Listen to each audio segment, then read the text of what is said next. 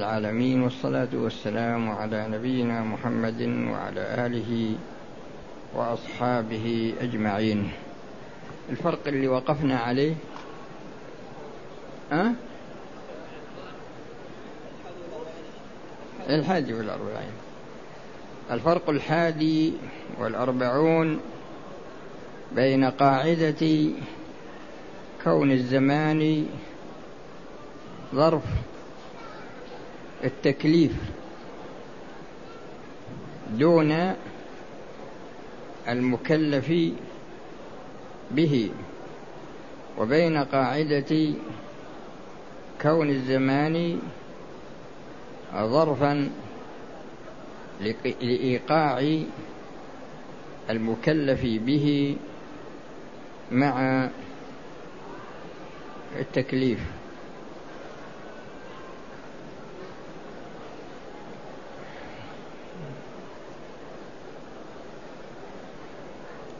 المقصود من هذا الفرق وهو بيان أن الخطاب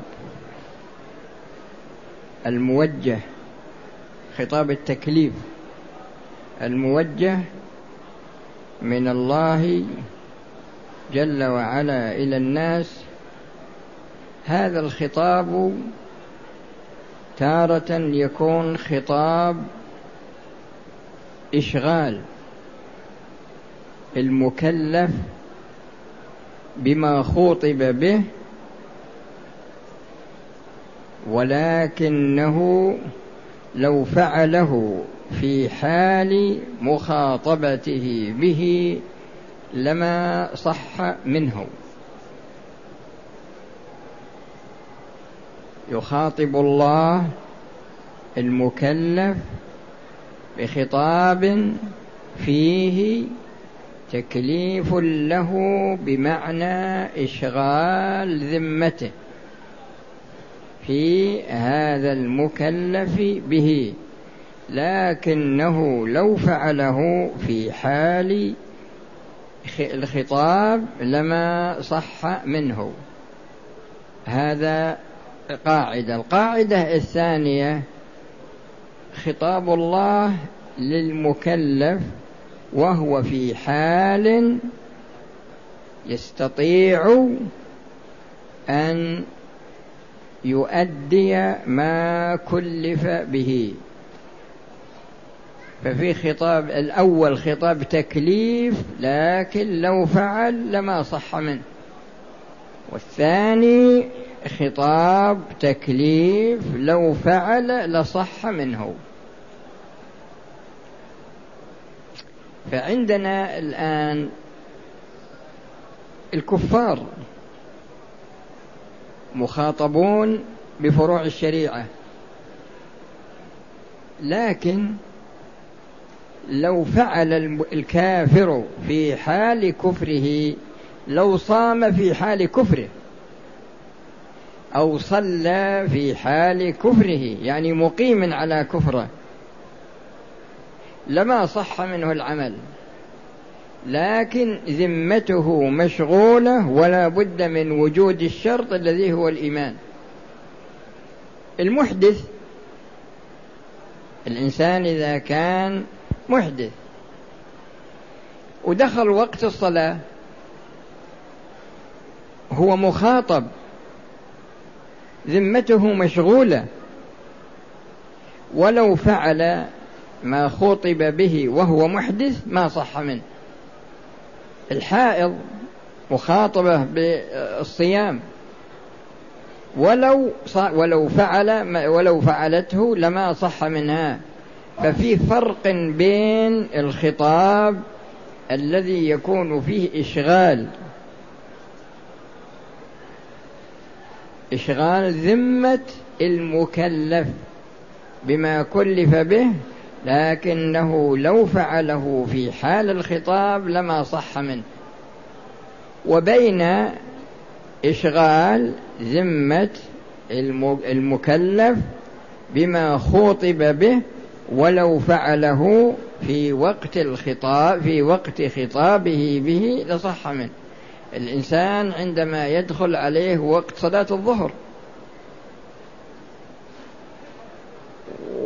يعني يعني شروط التكليف متوفرة فيه، ما عنده موانع أبد، هو مخاطب بالصلاة من جهة إشغال الذمة، وأيضا لو فعلها لصحت منه لو فعلها لصحت منه فهذا الفرق اشتمل على قاعدتين. القاعدة الأولى كما ذكرت لكم توجيه الخطاب من الشارع إلى إلى الشخص بإشغال ذمته فيما خاطب به، ولو فعله في حال الخطاب لما صح منه لوجود مانع، لكن ذمته مشغولة فيه ذمته مشغولة فيه وذكرت لكم الأمثلة: خطاب الكفار، خطاب المحدث، خطاب المرأة إذا كانت حائضا، وكذلك النفس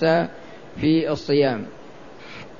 والثاني الخطاب، القاعدة الثانية خطاب الشارع موجه إلى المكلف وهو في حال لو فعل ما خطب به لصح منه، وذكرت لكم الأمثلة.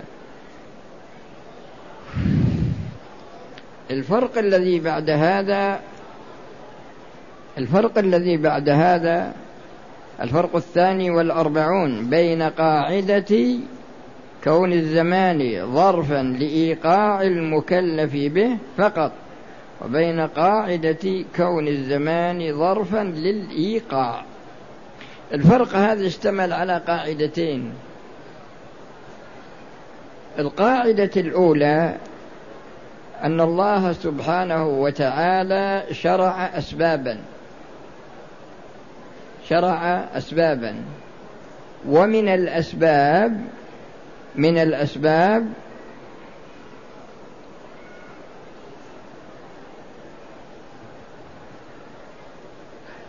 دخول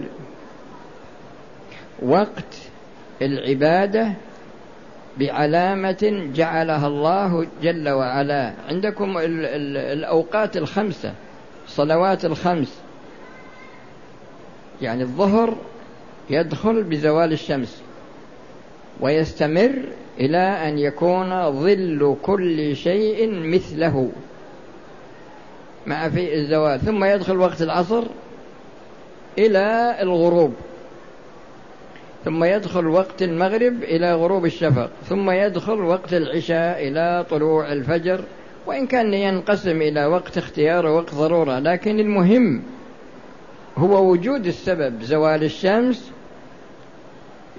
كون ظل كل شيء مثله مع فيء الزوال، غروب الشمس، غروب الشفق، طلوع الفجر. هذه الله جعلها أسبابا دالة على دخول وقت العبادات. عندك مثلا رؤية هلال رمضان دليلا على دخول الشهر، يعني الله جعله دليل على دخول الشهر. هذا الفرق اشتمل على قاعدتين. القاعدة الأولى بيان أن الذمة تكون مشغولة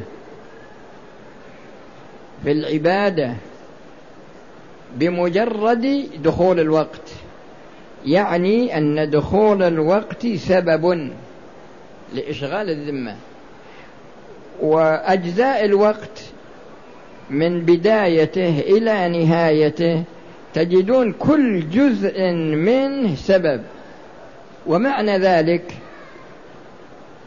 ومعنى ذلك أن الشخص مثلا إذا مثلا المرأة إذا إذا إذا طهرت في أثناء وقت الظهر، طهرت في أثناء وقت العصر، أو طهرت قبل غروب الشمس، أو طهرت قبل طلوع الفجر، أو العكس طهرت حاضت بعد زوال الشمس، حاضت بعد غروب الشمس، فتجدون إن الظرف هذا كل جزئية منه سبب لإشغال ذمة المكلف بالعبادة. عندك رمضان كل يوم تجد إنه سبب متجدد. لماذا؟ سبب متجدد لإيجاب الصيام.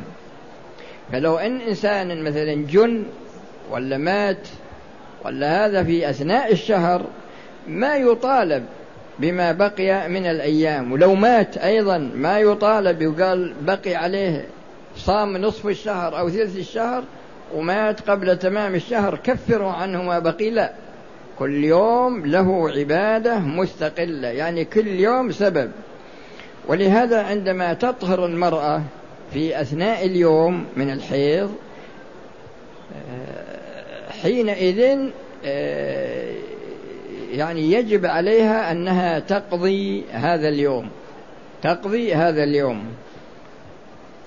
وهكذا هذه قاعدة. القاعدة الثانية، القاعدة الثانية هي أن الظرف يعني الظرف ظرف للإتيان بالعبادة ولكنه ليس بسبب. فالأول سبب والثاني ليس بسبب. فعندنا مثلا الإنسان إذا نام عن الصلاة، من نام عن صلاة أو نسيها فليصلها إذا ذكرها. فعندما ينام الإنسان ولا يستيقظ إلا مثلا الساعة تسعة نهارا، هذا الظرف ليس سبب، لأن السبب تقدم، السبب تقدم وهو ماذا؟ وهو طلوع، تمام، هو طلوع الفجر، هذا وقت إشغال الذمة. لكن خرج الوقت، لأن من طلوع الفجر إلى طلوع الشمس المساحة هذه من الوقت هذه كلها كل جزء منها سبب. لكن لما انتهى الوقت ما صار فيه سبب، لكن الوقت الباقي هذا تجد إنه وقت لأداء يعني لفعل العبادة، لكن لا نعتبره سبب. عندك مثلا الإنسان عندما يعرض له عارض يصير مسافر ولا مريض ويفطر رمضان كله. من انتهاء رمضان إلى ابتداء رمضان القادم هذا الوقت كله وقت قضاء، لكن ما نعتبر كل جزء من هذا الوقت اللي هو أحد عشر شهر، ما نعتبر عشرة أشهر من رمضان هذا إلى رمضان القادم، ما نعتبر هذه المدة، ما نعتبر أي جزء منها سبب، لكننا نعتبرها محلا لأداء المكلف به. فلا بد من فهم ما إذا كان الوقت سببا للتكليف بالشيء، وبينما إذا كان الوقت ليس بسبب ولكن يجب على المكلف أن يؤدي ما كلف به وهو من عقد سببه. ومثل نفس المرأة إذا كانت إذا كانت نفس في رمضان كله ثم طهرت بعد العيد نقول إنها تقضي هذا الوقت، يعني سواء كان مرض ولا نفاس وإلا سفر ولا. فلا بد من معرفة الفرق بين هذين هاتين القاعدتين، وهو ذكر أمثلة ترجعون إليها، وأنا ذكرت لكم أيضا أمثلة. القاعدة الفرق الذي بعد هذا الفرق الثالث والأربعون بين قاعدة اللزوم الجزئي وبين قاعدة اللزوم الكلي. الفرق هذا اشتمل على قاعدتين. القاعدة الأولى هي قاعدة التلازم بين الأمرين تلازما لا ينفك، قاعدة التلازم بين أمرين لا يصل فيه انفكاك، وقاعدة التلازم بين أمرين يتلازمان من وجه ويحصل انفكاك بينهما من وجه آخر. وسمى هذا الأول سماه التلازم الكلي، والثاني هذا سماه التلازم الكلي. مثل الآن تلازم الزوجية للعشرة، فكل ما وجد عشرة وجدت ماذا؟ وجدت الزوجية، وكلما وجدت الزوجية وجدت أيضا العشرة، وهكذا. لكن التلازم الجزئي يكون فيه تلازم من وجه وانفكاك من وجه آخر. مثل الآن عندما يغتسل الإنسان و... وينوي باغتساله رفع الحدث الأكبر والحدث الأصغر، يعني الوضوء والغسل. الماء مروره على الجسم واحد، لكن نوى به رفع الحدث الأكبر ورفع الحدث الأصغر، هذا فيه تلازم من هذا الوجه، لكن لا يلزم منه أنه إذا انتقض إذا انتقض وضوءه وأراد أن يتوضأ نقول يجب عليك أن تغتسل، لا، لأن في تلازم جزئي فقط من ناحية دخول الوضوء في الغسل عندما يغتسل ويرتب الغسل كترتيب الوضوء وينوي بغسله هذا رفع الحدثين. وتقرؤون الأمثلة اللي هو ذكر، لكن هذا هو المقصود. الفرق الرابع والأربعون بين قاعدة الشك في السبب وبين قاعدة السبب في الشك. المقصود من هذا الفرق أيضا هو يشتمل على قاعدتين.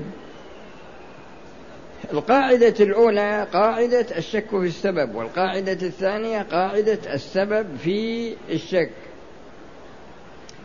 الأصل في ذمة الإنسان أنها مفرغة، ومعنى مفرغة أنها ما شغلت لا بحق لله ولا بحق للبني آدم. لكن عندما جاءت الأدلة الشرعية أشغلت، يعني انشغلت الذمة، كل واحد ذمته مشغولة بما يخصه.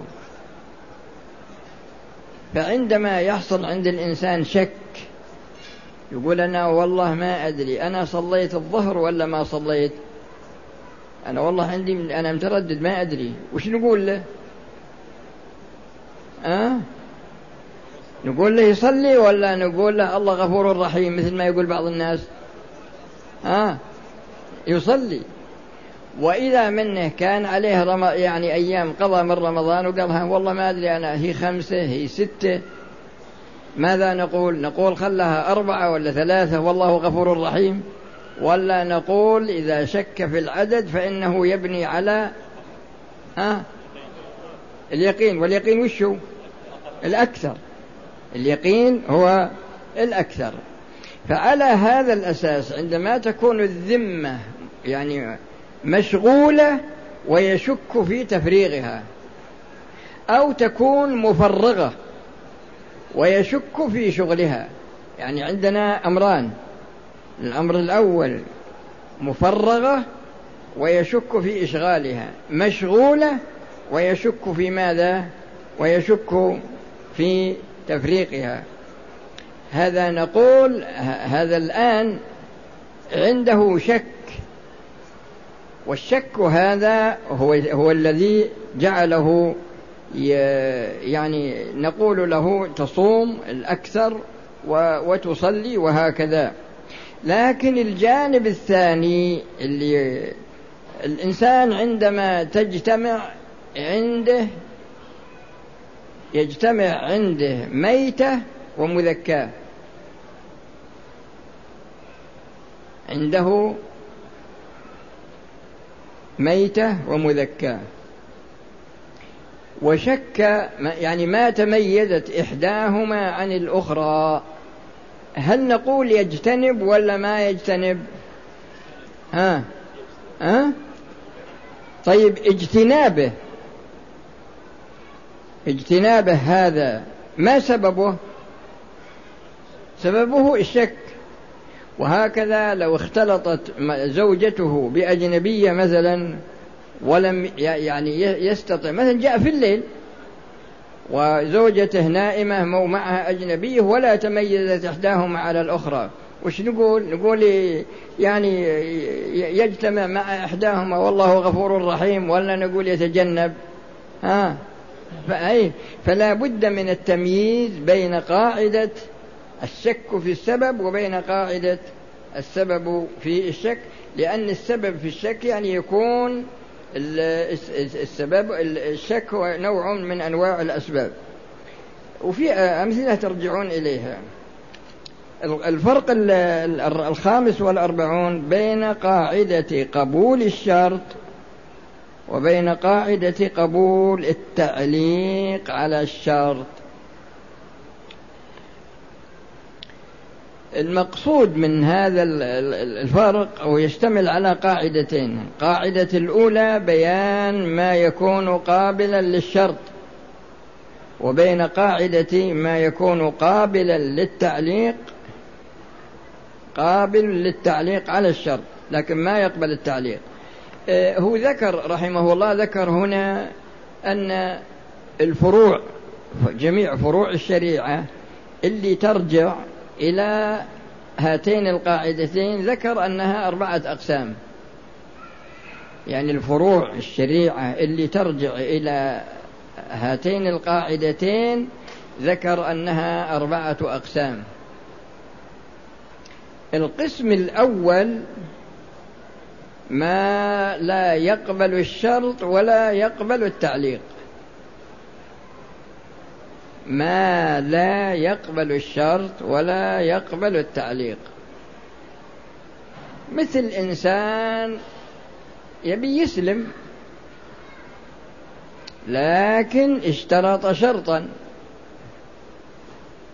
اشترط شرطا أنه يشرب الخمر، اشترط شرطا أنه يشرب الخمر،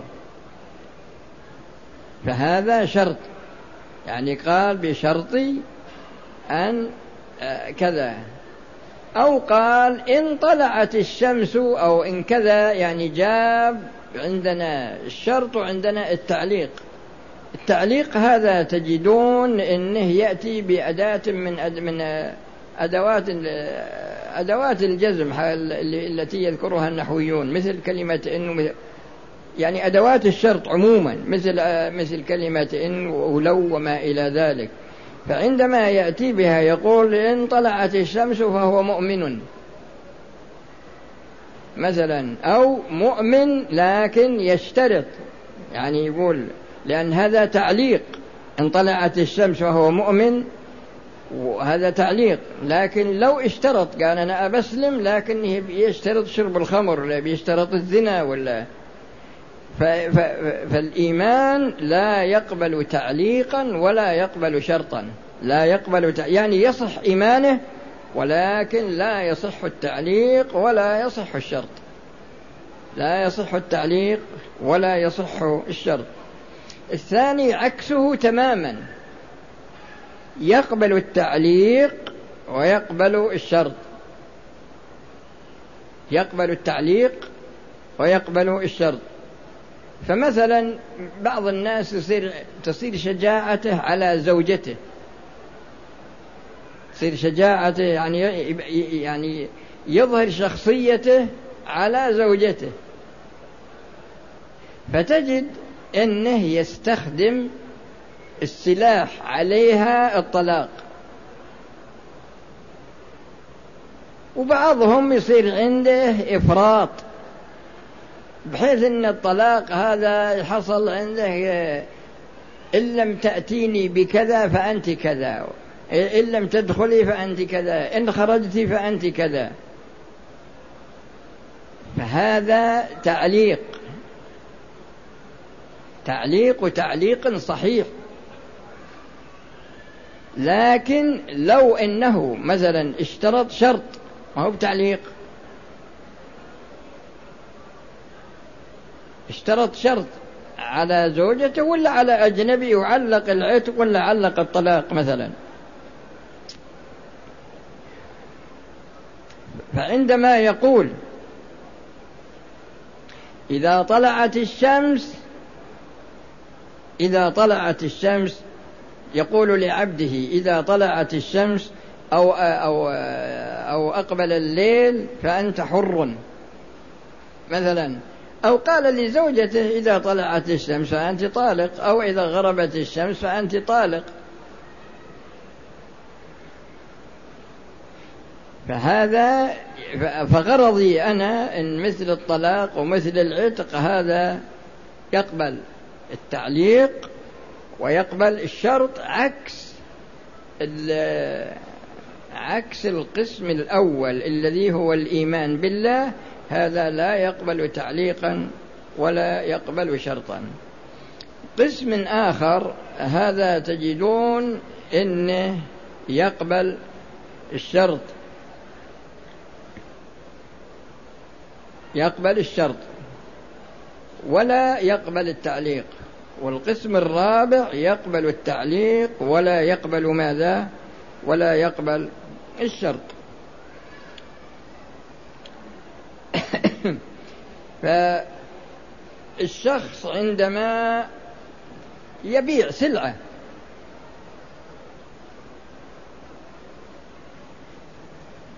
البيع شروطه قسمان: شروط البيع وشروط في البيع. فشروط البيع هذه اللي اشترطها الشارع، والشروط في البيع هذه يشترطها المتعاقدان. لكن إذا كان الشرط لا يحل حراما ولا يحرم حلالا ما في مانع يكون شرطا صحيح إذا كان من مصلحة العقد إلى آخر ما يذكر في كتب الفقه.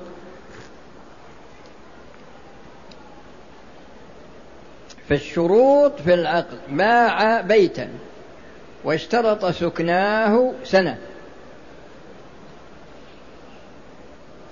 اشترط سكناه سنة أو سنتين. باع سيارة واشترط مثلا أن مثلا أنها يستعملها يومين ثلاثة أيام، وهكذا. فتجد أن إن هذا يعني شرط ما هو بتعليق. لكن عندما يقول إن جاء بعتك هذه السلعة إن جاء فلان، إن قدم فلان فإنني أبيعك هذه السلعة، فهذا تعليق على قدوم شخص، فهذا شرط لا يصح. فتبين لنا من هذا أن أن العقد البيع يقبل الشرط ولا يقبل ماذا؟ ولا يقبل التعليق. القسم الرابع اللي يقبل التعليق ولا يقبل الشرط.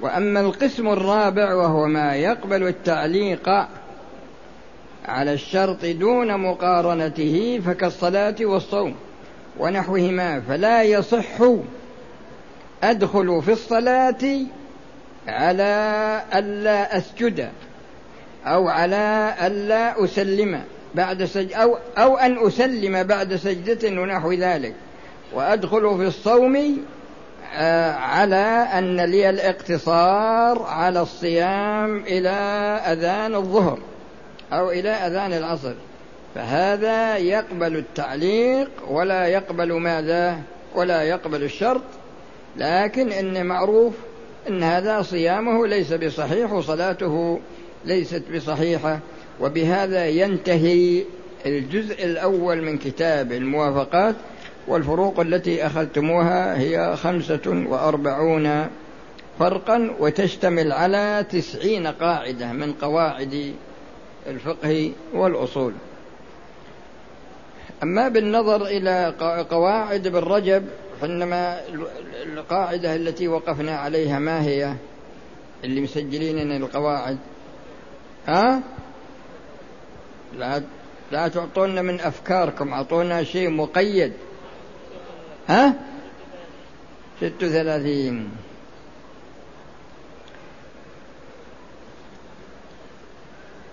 القاعدة السادسة والثلاثون، أنا تكلمت على الجزء الأول منها، من استأجر عينا ممن له ولاية الإيجار ثم زالت ولايته قبل انقضاء المدة فهل تنفسخ الإجارة؟ هذا قسمان.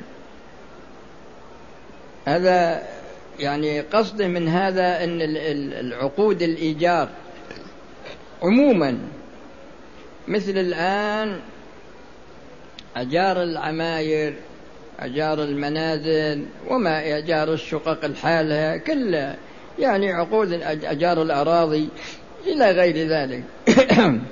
وهنا ذكر أن أن عقد الإيجار يكون له يعني طرف مؤجر وطرف آه طرف مستأجر، طرف مؤجر وطرف مستأجر.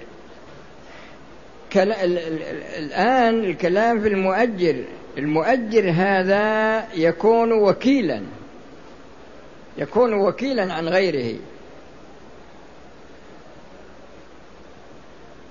أو يكون وصي، أو يكون ناظر وقف، يكون وصي على ثلث،